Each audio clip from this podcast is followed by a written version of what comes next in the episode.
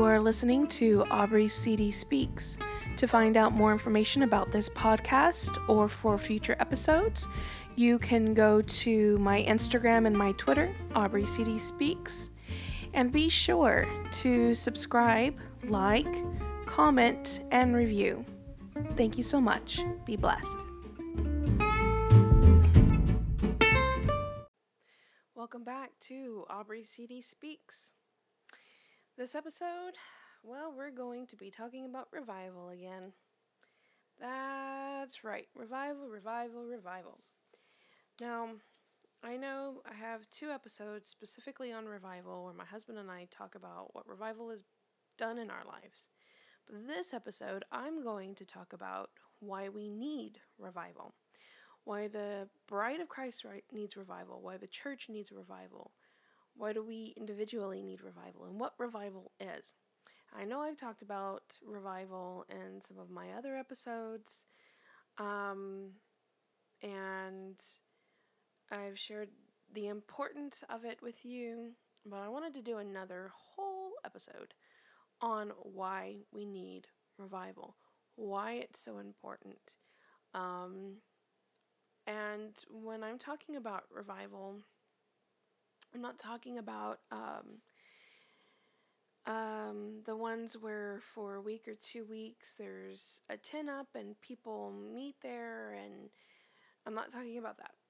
I'm not talking about um, when, you know, uh, um, a, f- a few churches from the same denomination meet up at one church and for about a week or maybe the weekend, uh, they um, have, you know, their guest speakers and their pastors preach, and there's, you know, some specials, and there's potluck downstairs, and then everybody goes back to their church, you know, after that weekend and life goes back, you know, business as usual. That's not even what I'm talking about. I'm talking about what revival really is. What, what we have seen over and over again through history, um, where it has not just changed a, a city or maybe a church, but it changes the world. And the reason I'm talking about this is because, uh, like I've said in other episodes, revival is coming. Wor- worldwide revival. It's not going to be just one or two churches that have a move of God. It's going to move all over the body of Christ. It's going to be big. Not only is it going to be big, what happens with it is going to be big because it's going to cause a surgence of, I guess you could say, an awakening, um, where it's going to, well, it's not, let me not get too ahead of myself. And we'll just talk about um, what revival is, at least to my understanding, what revival is. I wouldn't uh, call myself a theological expert of revival, but I will call myself an a person that's experienced revival. Have I experienced it to the full the way some people have? I know. Even what I mean, my church is in revival, and oh man, it's glorious. Um, and we've been in revival since 2016, and honestly, there's been waves of different things that have happened. It's not just, uh, it hasn't just been one thing, it's been a wave of, of things. And I do believe that the reason is because the Lord's needing to kind of prep us for what's going to happen. Um, instead of us just falling and breaking, because we were hungry and thirsty, and there's been prophetic words over uh, my church about revival, and we had to get to a place, we had to get to a point. And not only that, there had to be uh, a spot, a period of time where people were able to make a decision of what they wanted to do with revival or with the presence of God moving.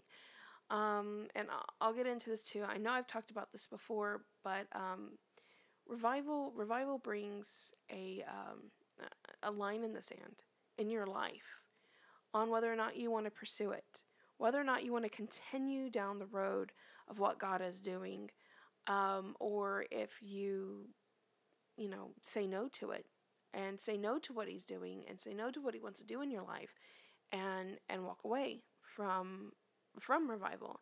And a lot of times, a lot of times, um, again, I'm not I'm not going to be the person that says every time, but I am going to say a lot of times when uh, a person leaves during a move of God, um, it's usually because of the move of God that's happening in the church. Um, there's evidence.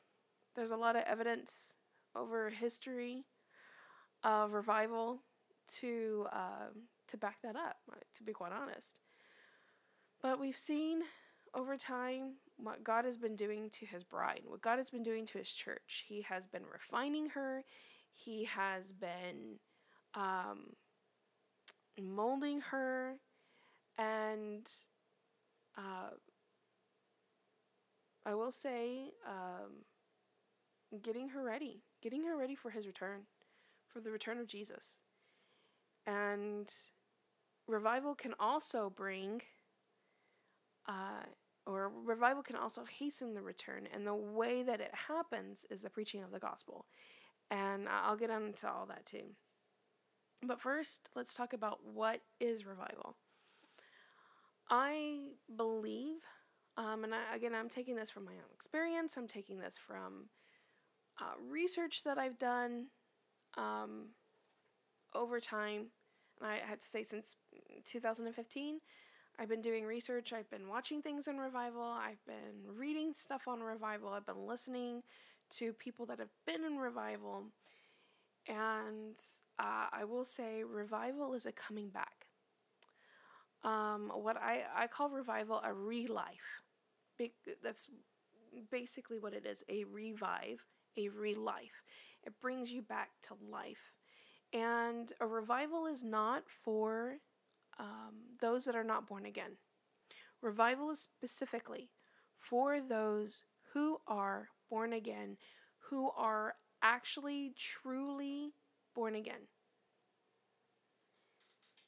It's it's not for those who um, are there for societal reasons or to keep up appearances or you know well cut and dry they're lost and and they're they're there for whatever other reasons other than to bring glory to God. I mean, revival is for the church. Revival is for his people. It's to bring a real life, not only to the church, but to individuals. If you want to bring revival to the church, you have to bring revival to the individuals. Or it's just going to dissipate, it's just going to die out because it's not meant to just harbor in in a specific church house meeting place. It's to uh, abide, it's to linger, it's to reside in the individual sons and daughters of God. And I will say, I mean, I've got scriptures to show uh, real life. And um, I've been doing some work on this. I mean, I sent, I put up on my Instagram a thing about how this this episode is in process, and it, it was a process because I wanted to do I wanted to do some work on this one, and quite honestly, I still don't think I've done enough work on this. Um, but um, I wanted to share this with you, and I've got man, I've got four pages of scripture, which I probably won't even get to all of them because that would just it definitely take a while. But um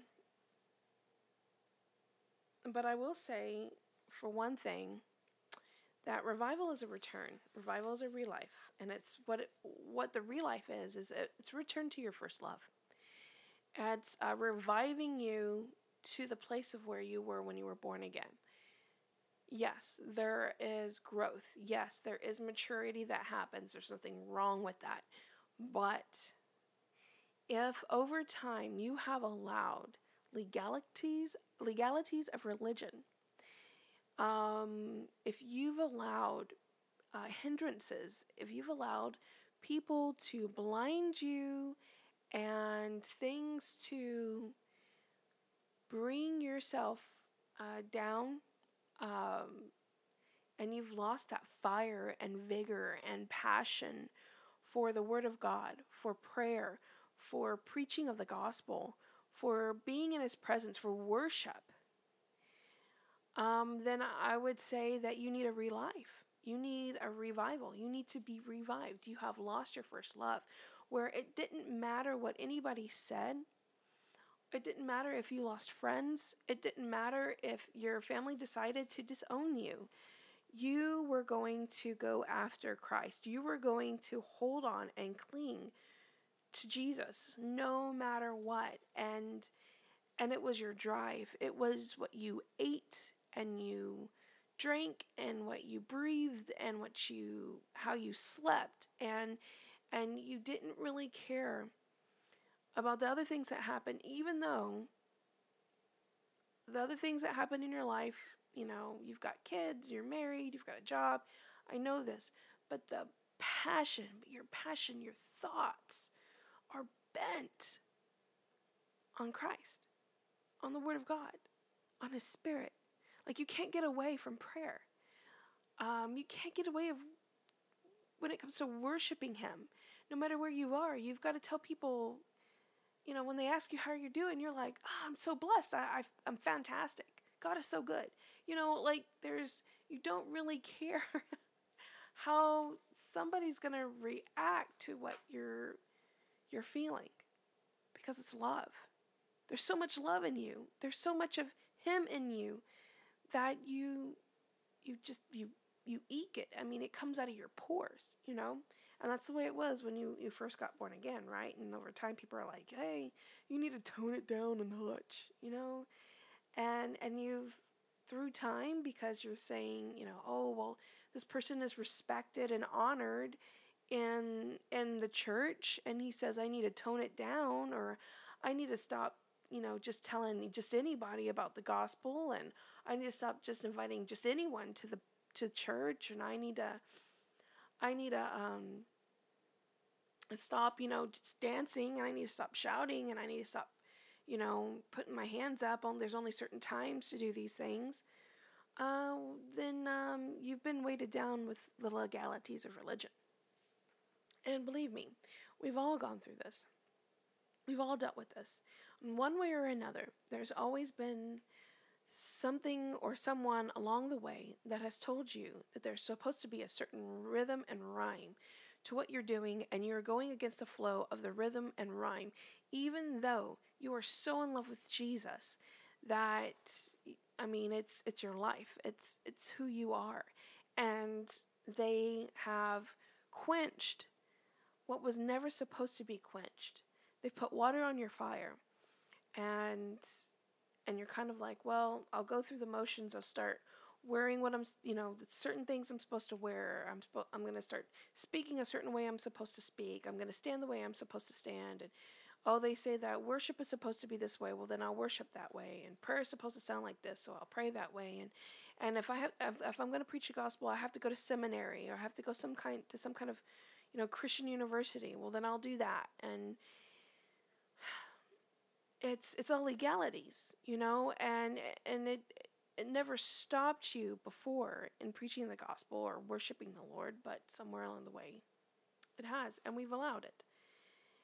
And so revival is going back to your first love. Revival is going back to your first passion, back to the raw truth, back to the raw love, back to the raw relationship between you and the Father. So let's see. I have this. Okay. The gist of the reason has always been to bring us back to our first love. This revival, the Father. And and there are there are um I mean, revi- revivals that have happened in the past. Okay? Um, and sometimes it's just been, you know, this one man full of fire, full of vigor, full of zeal, going out and preaching the gospel or, or saying, no, this is not what the word of God says, and I'm going to stand on that. And he, that, that standing just shakes the world. Those revivals are a return to the word, a return to the word of God. And and every every single re- worldwide revival has been that way. It's been a return to the word of God. It's always a return to the word of God. And a revival never contradicts what the word of God says because the word of God is God, you know. And so revival will always go along with the word. Revival will always be a return to the word. Um, and each one has brought back a revelation of who we are and where we ne- where we need to be. Like Martin Luther with salvation, understanding what salvation truly is. Um, there's been returning us to our, our Father, uh, bringing us back to the Father, bringing us back to truth, bringing us back to the knowledge of what it means to be a son or daughter of God. And each and everything is bringing us back to the Word and what the Word says and taking it at face value instead of reading between the lines, trying to understand some kind of code. Now, I'll go here with it because, you know, a lot of times when we talk about revival, it, it does go to this, but it's the gist, okay? Revelation 2 1 through 5. And I'm going to read it out of the Passion Translation because I really do like the way they wrote these verses. And it says, Write the following to the messenger of the congregation in Ephesus. For these are the words of the one who holds the seven stars firmly in his right hand, who walks among the seven golden lampstands. I know all that you've done for, for done for me. You have worked hard and persevered. I know that you don't tolerate evil. You have tested those who claim to be apostles and proved they are not, for they were impostors. I also know how you have bravely endured trials and persecutions because of my name, yet you have not become discouraged. But I have this against you. You have abandoned the passionate love you had for me at the beginning. Think about how far you have fallen. Repent and do the works of love you did at first. I will come to you and remove your lampstand from its place of influence if you do not repent like okay the church of ephesus they they seem to be doing all the right things and and it looks good and it and, and it sounds good and and even even even the lord was like it, it's good you know you did these things and you were right and you discerned and it was right and all this was right and you did all your systematic stuff and and it's it's correct it's yes that's that's good but where am i where am I in all of this? And that's what he's saying. Where where where am I in all of this? You've abandoned your first love. And the first love is him. So he's saying, where where am I? Uh, you know, all the passion and love you had for me at the beginning, where is that now? You're doing all of this without me. Oh, how fall how far you have fallen. Because I mean, in the Old Testament, he talks about, he, he tells the people, I, I believe it was the prophet Samuel that said it, but he said, uh, um, you know, all the all the sacrifices and the and the celebrations, like the, all all the all the form um, of what you're doing is not what he wants. He wants your obedience. He wants your love. And the Church of Ephesus is going down that same road. They're doing all the all the look and the form and the pizzazz and and and it looks good and and they're doing the motions of what it meant to be uh, a Christian, you know, born again, but they've lost him in the process. There's there's not the love and obedience toward him. It's just the motions. And he's like, "Where's that raw passion you had for me?" And honestly, church, that's where we've gotten. We've we're in a place where we're we're doing all the forms, we're doing all the uh, the things, the motions of what the custom of what we're we're used to doing. You know, uh, um, Baptists do things a certain way, Pentecostals do things a certain way. Um, uh, all the other, you know, denominations, they do all their things a certain way and and they but but there's a problem here we're doing things and it looks good and it sounds good and you know it might be good but we've lost our first love It doesn't matter what denomination you're in. I'm going to emphasize that. It doesn't matter what denomination you're in. I'm talking to you. If you are born again, I'm talking to you.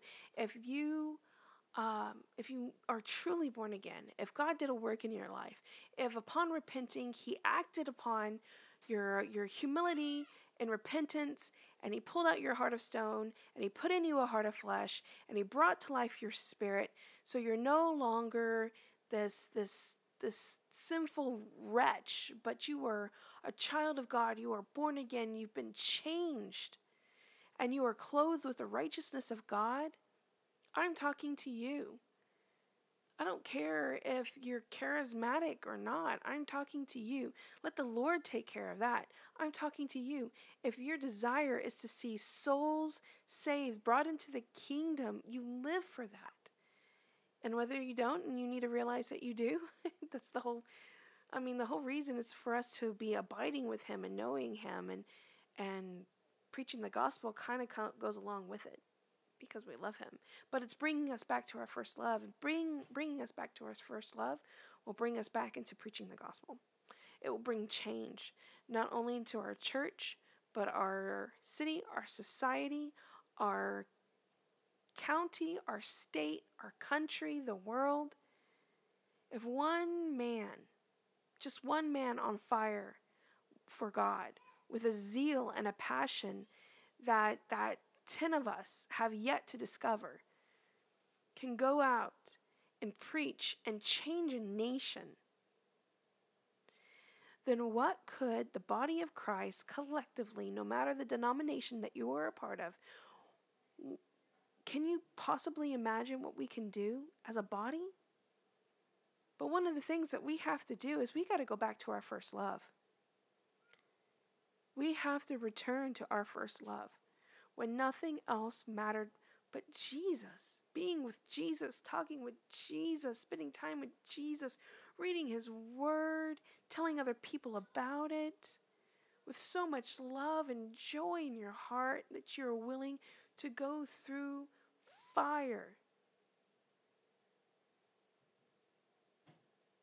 do You welcomed everything that He had for you and wanted to do in your life because you loved him so, so much, and your connection to him was so close and strong.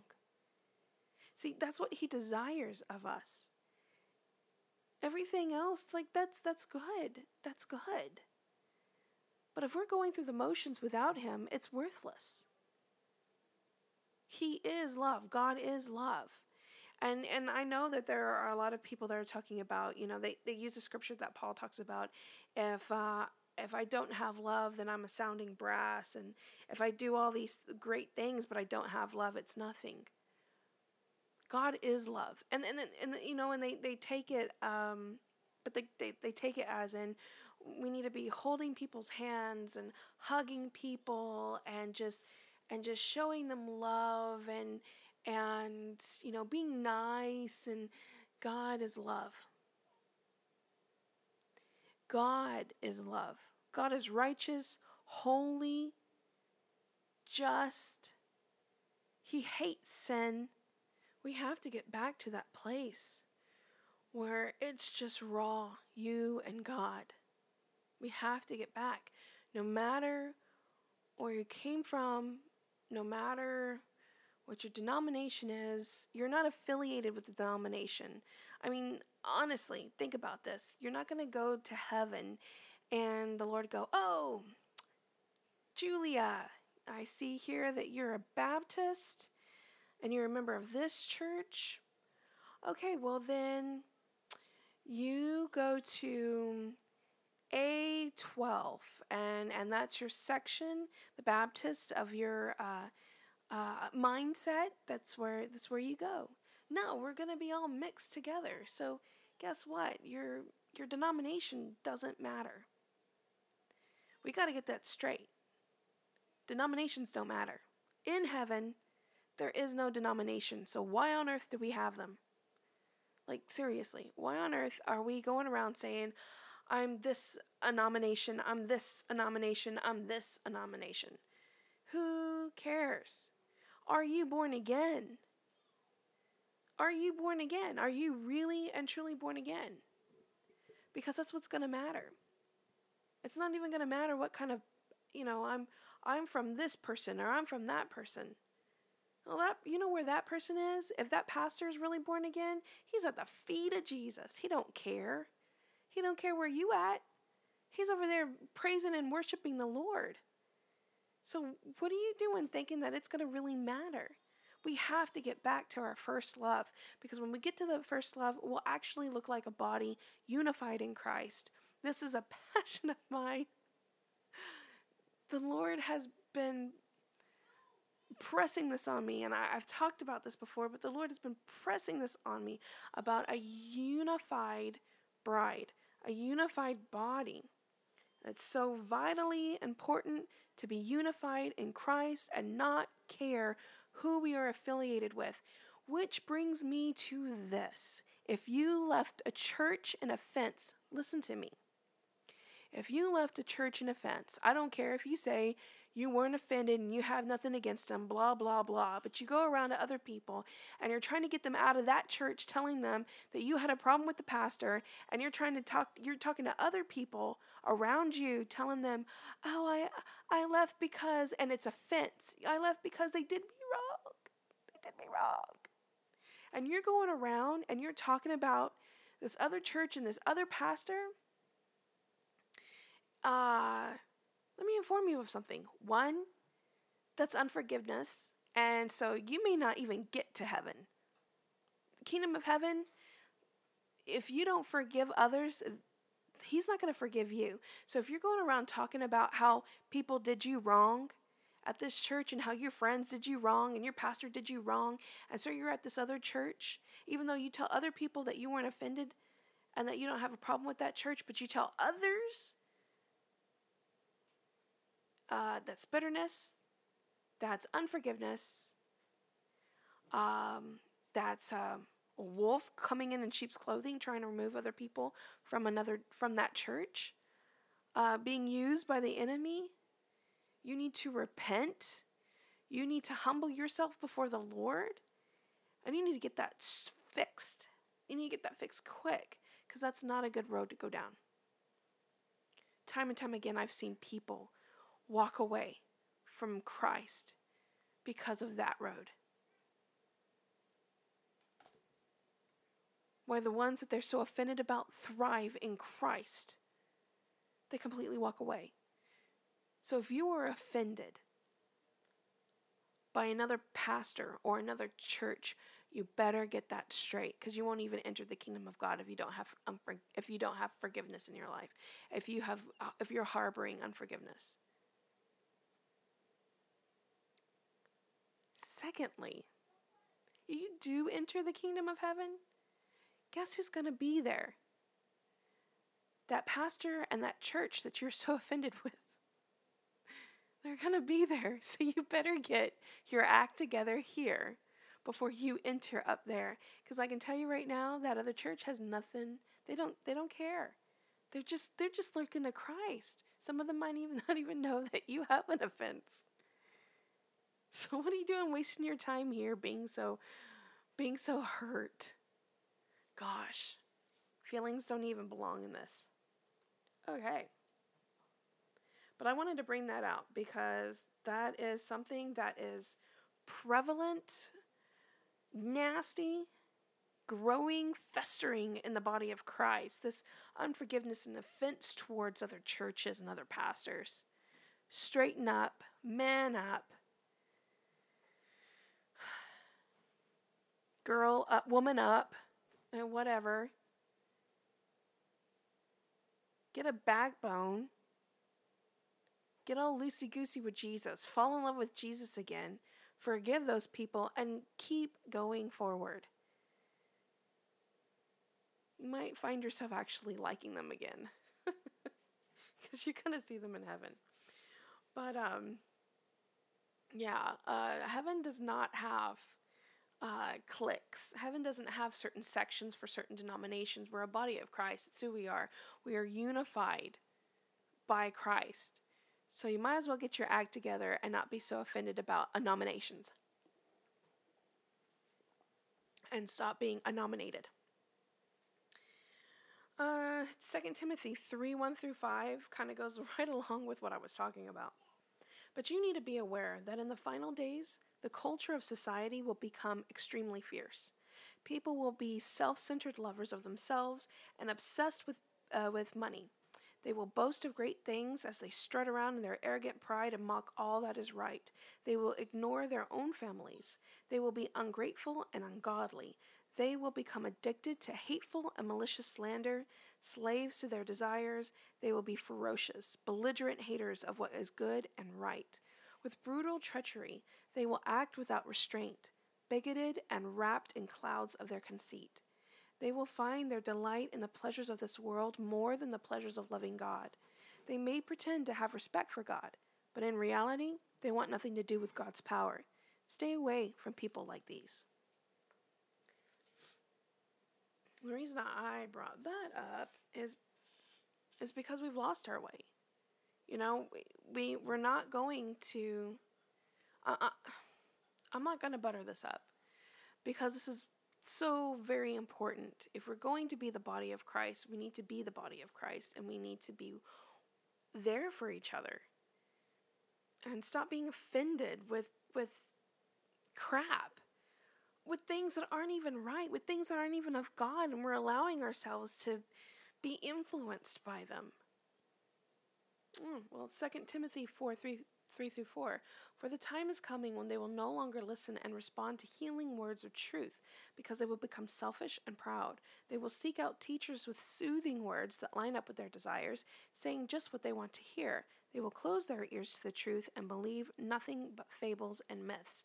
These people won't even enter the kingdom of God. They they're completely walked away from their first love. These are the ones that have become cold. Cold to truth. Because they've big they, because they've grown offended in one way or another. And so they don't want revival. They don't desire revival. They don't want to return to their first love.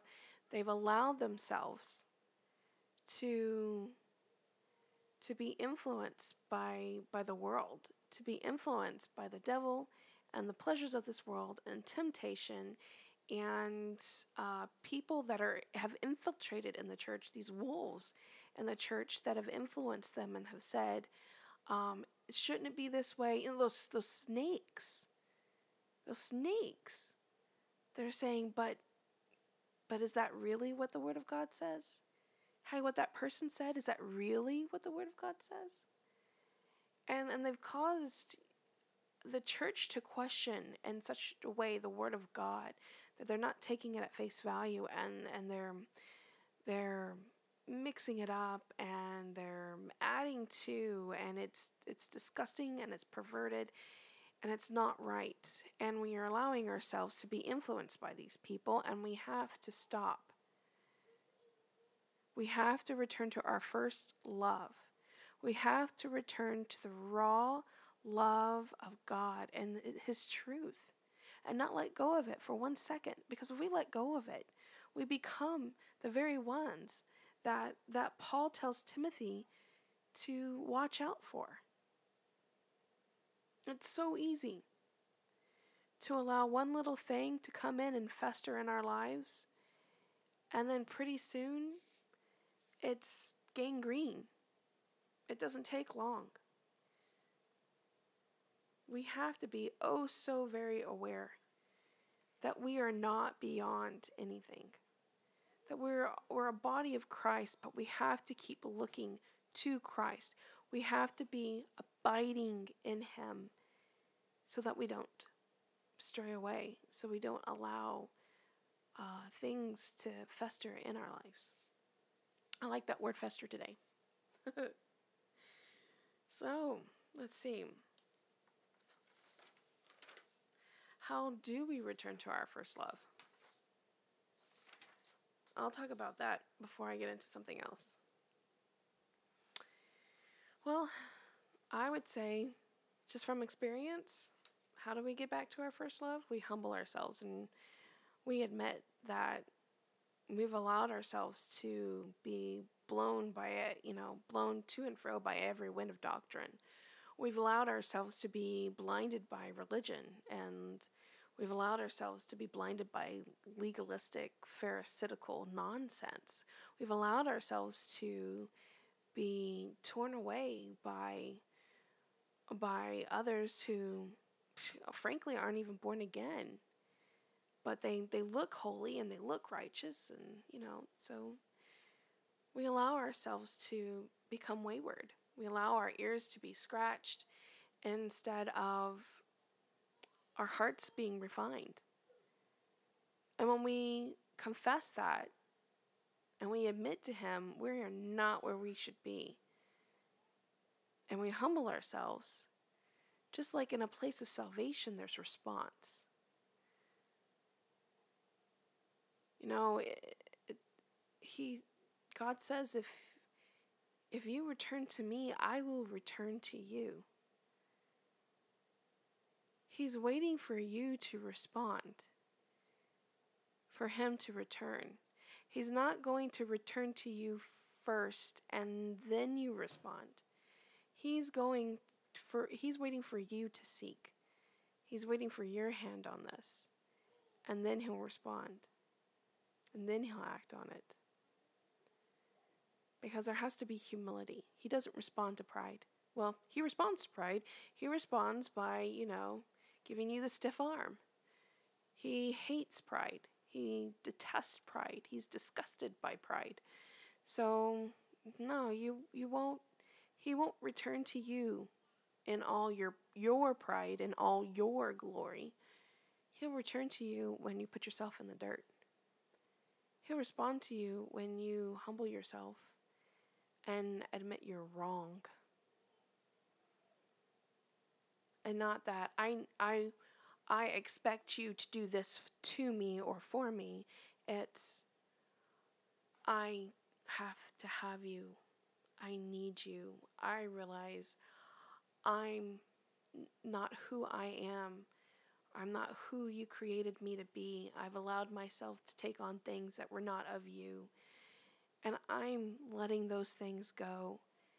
And I'm coming before you and humbling, asking you to fill me, refine me, respond to me, because I need you. Nothing matters but you. He responds to that. He responds to yield he responds to you submitting to his authority. Here's Psalm 51, 10 through 17. I love this. Create in me a clean heart, O God, and renew a renew a steadfast spirit within me. Do not cast me away from your presence, and do not take your Holy Spirit from me. Restore to me the joy of your salvation and uphold me by your generous spirit. Then I will teach transgressors your ways, and sinners shall be converted to you. Deliver me from the guilt of bloodshed, O God, the God of my salvation, and my tongue shall sing aloud of your righteousness. O Lord, open my lips, and my mouth shall f- show forth your praise. For you do not desire sacrifice, or else I would give it. You do not delight in burnt offering. The sacrifices of God are a broken spirit, a broken and a contrite heart. These, O God, you do not despise. Second Chronicles 7:14 says, "If my people, we know this one, a lot we hear it a lot. If my people who are called by my name will humble themselves and pray and seek my face and turn from their wicked ways, then I will hear from heaven and will forgive their sin and heal their land.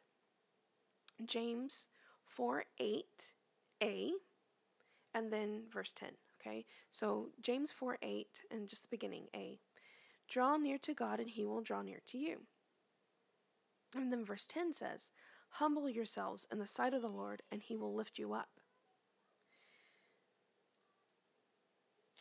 I could, I really could go on and on. Uh, Isaiah 64, 1 through 4 says, Oh, that you would rend the heavens, that you would come down, that the mountains might shake at your presence as fire burns brushwood, as fire causes water to boil, to make your name known, to make your adversaries, the nations, may tremble at your presence.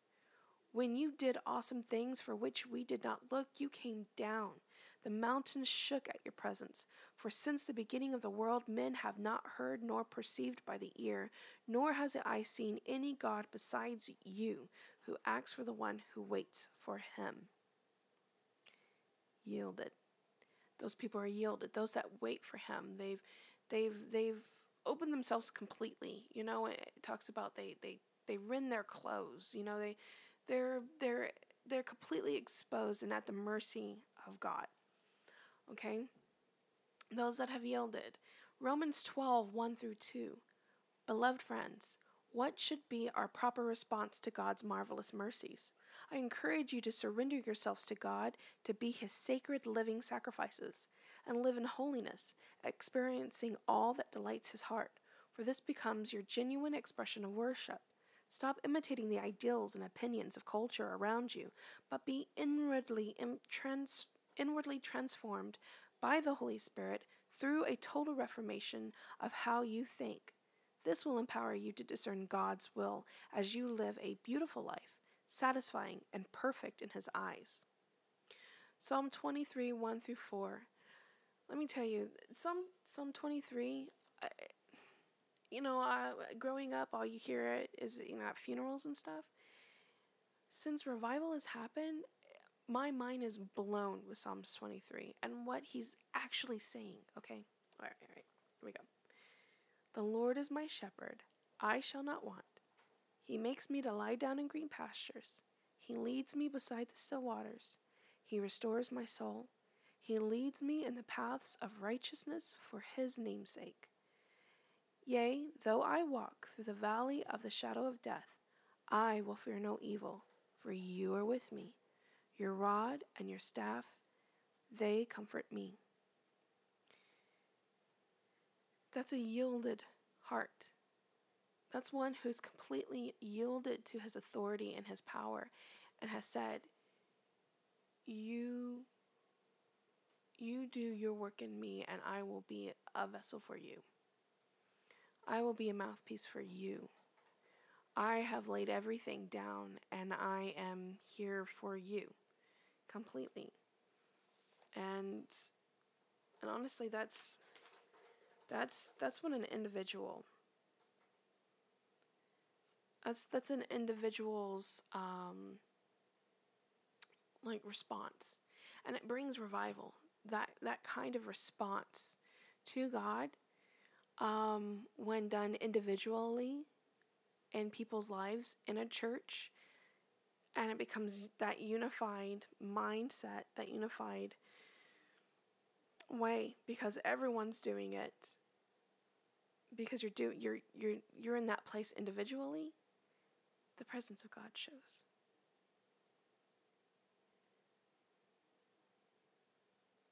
and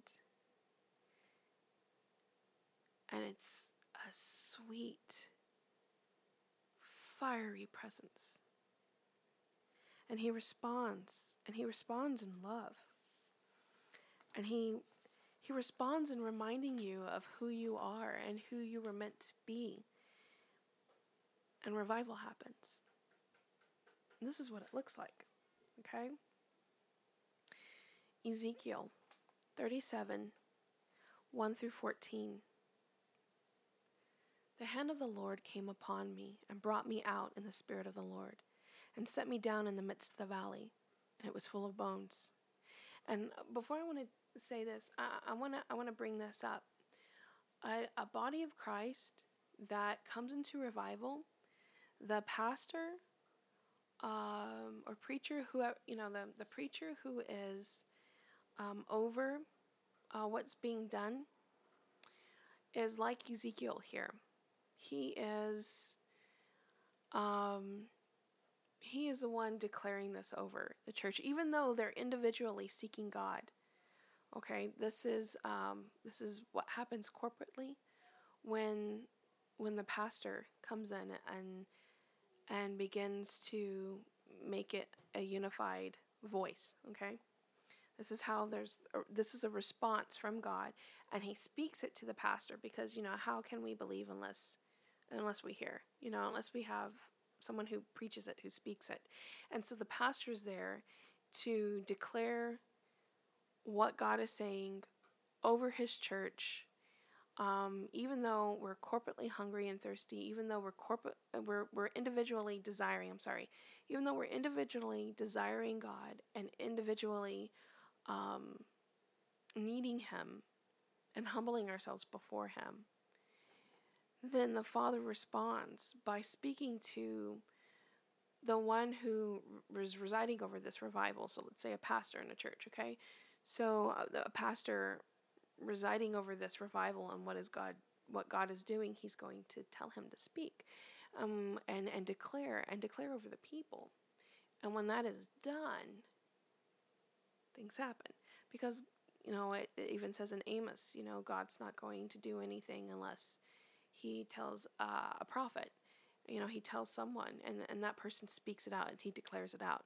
Um, you know, the world was created because God, you know, Holy Spirit was hovering over the face of the deep, waiting for the voice of God to speak. And when God spoke, things were manifested.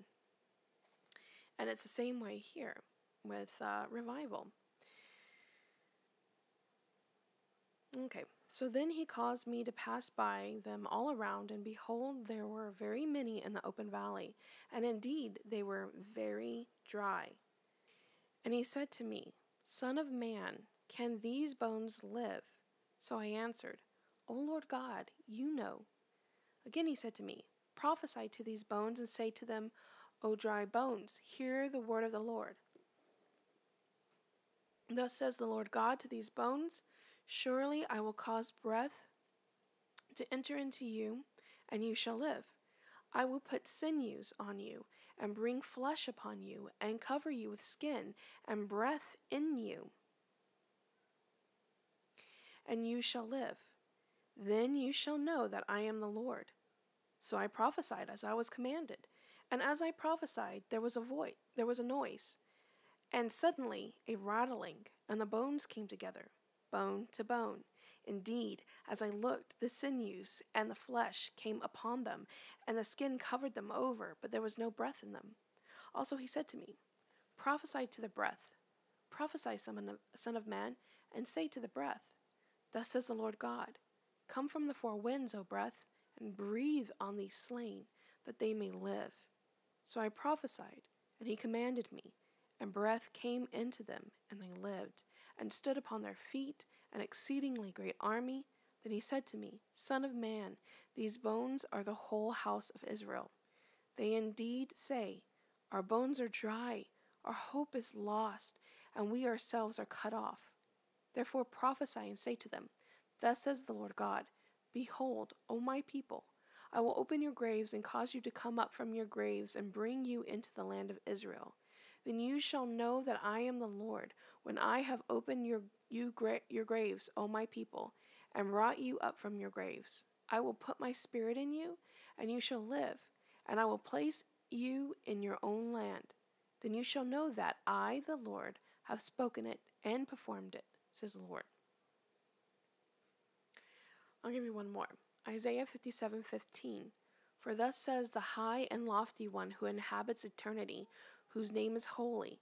I dwell in the high and holy place with him who has a contrite and humble spirit, to revive the spirit of the humble of the humbled, and to revive the, the heart of the contrite ones. So we have scripture to tell us what revival is and to tell us what we need to do to have revival and honestly there's there's scripture on response responsive revival you know? I mean um, he says that he'll he'll heal our land he'll bless us um, but we need revival today. We need revival. And not just in you know certain churches here and there all over the world. And honestly maybe even you th- you know you think you might be in a good place, you think you might kind of be in revival right now, you can have more. There is always more. Always, always, always more. and you can go deeper and further. There's never a stopping point with Christ, with Holy Spirit. There's never a stopping point. You go further and further and further. And just like it said in Psalms, you know, in Ezekiel, he, it's the dry bones being brought to life and breath being put into them and them being revived and renewed and and the Lord is putting his spirit in them and and and they're going to be his and he's going to be theirs. And then in Psalm 51 it talks about how when when we're renewed when when he comes and he renews our hearts and his presence is is there on us or on like David saying is on him what does he do in response to it? I will teach transgressors your ways and sinners shall be converted to you. So he's saying that because of his renewed spirit that basically the gospel gets preached that sinners get converted. That's who we are. That's our existence to abide in God, to abide with God, to be sons and daughters of God, and to preach the gospel so that others can come to Christ, so that others can know God. But we have to return to our first love. We have to be revived, renewed. We have to be relifed because we're dry. The body of Christ today is dry. It's so dry. And it, it, the body of Christ doesn't even understand. I am not even in a place yet of of. I'm just in the beginning stages of of revival and His presence and pouring out His presence. And there are moments where I'm like, oh man, His presence is so heavy on me, but I'm desiring more and I'm getting more and I'm experiencing more and it's blowing my mind and it, it will blow your mind and you have to kind of like throw out um, what you think and you have to throw out your feelings and you have to just be yielded to him and humble yourself it, there humility is always has to always be there there always has to be humility uh, yielding comes from humility there always has to be humility in order to be have revival. You can never be in a place where you're like, okay, I'm good now, God. You can stop this flow that's going on. No, it, it, he'll be like, every everything will be sucked out. We, we never be, need to be in a place of I've got this. It, we always need to be in a place of humility, of knowing that we're we are never. Um, we are never in a place of enough. God is the God of more than enough. So if God is the God of more than enough, then we're never in a place of enough. We're always in a place of needing Him, of of continually getting revelation. We're never in a place of, oh, I, I know everything about God. No, you don't know everything about God. You don't know everything about the Word. Oh, I've been I, have been in, you know, I studied theology. I've been in sem- seminary for, you know, blah, blah, blah, for 10 years, blah, blah, blah. I know everything there is to know about the Bible. No, there's more. There's always more. You may know scripture, but you need to know more of God. We are always consistently, always in a place of wanting to know more, of getting revelation of more, of being in His presence and not letting go for nothing. Because when we have revival, there will be uh, the, the next step, which is more people, more souls. And over and over again, we see this in, in worldwide revivals where where a revival happened and people got born again. And then like st- other stuff happened, okay? But we're not going to go into that. We always have to be in a place of having a passion for him because when we go back to our first love, we'll go back to a passion for the gospel. We'll go back and not be afraid of who we talk to or how we sound and and we don't have to teach people like um how to sound convincing. We can actually just preach the gospel. We can actually just talk to people and, and, and share the gospel and share how their time is short on this earth. Their life is a vapor. They could be on earth side one day and in hell the next. We have to preach the gospel. Time is running out. And I know we've heard that for years, but it's it's that way for years. Every generation. We only have so long on this earth. And some people have a shorter time on this earth. We need to be using our time wisely and, and preach the gospel. But we have to be in a place where his presence is is is so on us, where the love of God is filling us. We have to be back at our first love. Back where we desire him and we're not we, we don't just look like a church, but we are the church. And we are the bride, and we're unified in Christ, and we want souls. We want people to come to Christ. And we desire for people to come to Christ. And we have a love for people the way God has a love for people.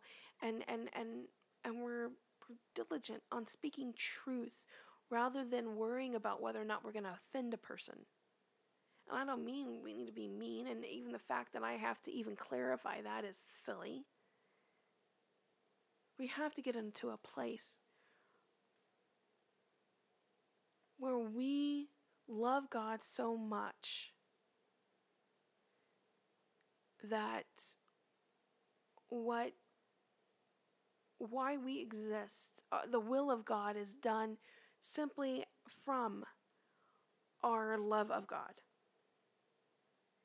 it's not because we're obligated to do it, it's because it just is us. It's a part of us. We are co heirs with Christ. It's living, breathing. It's eating, drinking. It's it's it's life. It's everything in us and we're consumed by it. We need revival you and I, we, we need more. We need more of God. We need to be in a place where we're so yielded that we're that we're willing vessels. We need to be in a place where we're so yielded that that there's no that there's no world filter on us. There's there's just the Holy Spirit leading us and guiding us in all truth.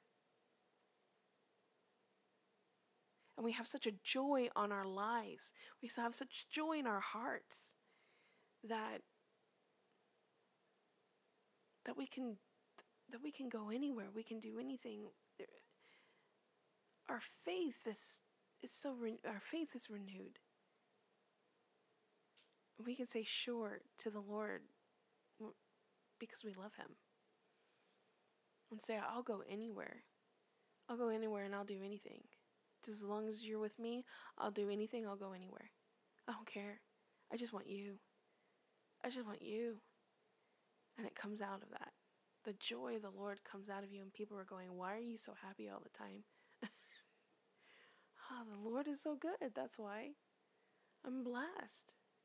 And they, they'll point out all these things about you that it's like, well, you're like this, and your life is like this, and this is going on, and that's going on. You're like, that doesn't matter. I have joy.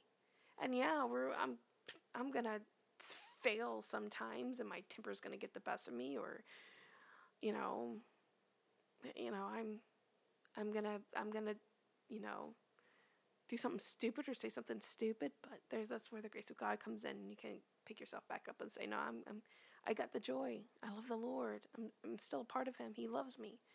And you keep going. We need revival.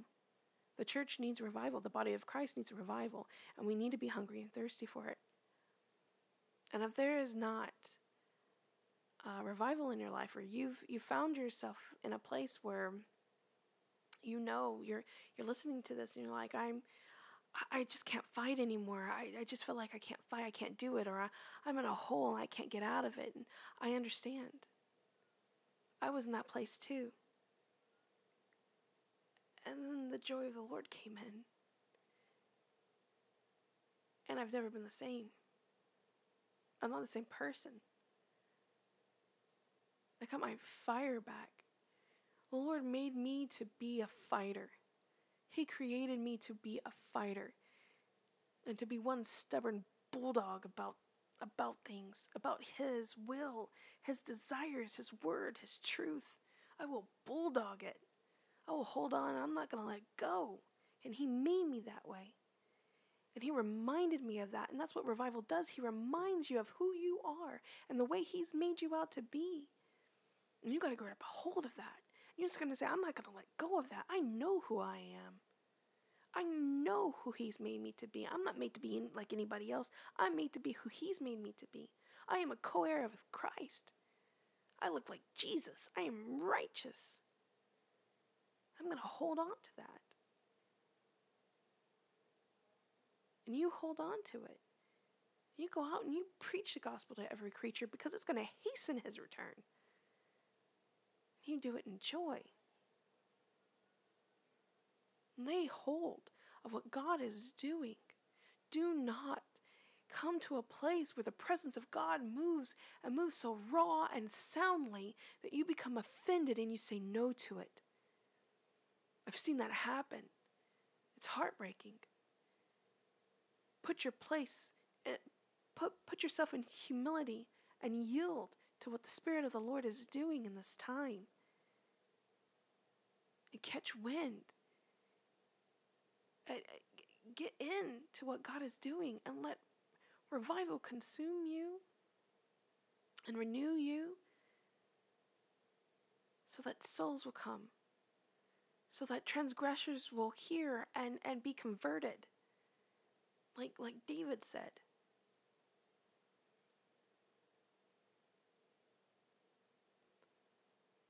I might talk about this again another time because I love it. I might talk about preaching the gospel again another time because I love it. It's my life, it's who I am. I might talk about some of the other things that are going on in the church today that need to stop because it needs to be said. That's the whole reason that this was created. This needs to be talked about too. Grab a hold. Grab a hold of what God is doing. And if there's not revival going on in your church right now, humble yourself before the Lord be contrite before Him, yield to Him, and let Him do a work in your life. Pray for your church, pray for your pastor. He needs prayer. They need prayer. His family, they need prayer. She needs prayer. Your pastors need prayer. They need to be held up. They need to be uh, you need to pray for protection over them, blessings over them, health of declared health over them. Like they get attacked. Pray for your pastor. Pray for revival for your church. Pray for the people in the church that that they'll they'll lay a hold of this and not let go. So when revival comes sweeping through like a tidal wave all over the world, it won't break it won't be a light or like a wineskin that the old wineskin that that new wine's poured into and it bursts. It won't be like that. That they won't grow offended, but they'll they'll heed to it of what the Spirit of the Lord is doing. Seek his face. The Lord says, Seek my face. David responded with, Oh Lord, your face I will seek. The, the Spirit of the Lord is saying that again and again and again. He's saying, Church, seek my face. Our response needs to be, Oh Lord, your face I will seek.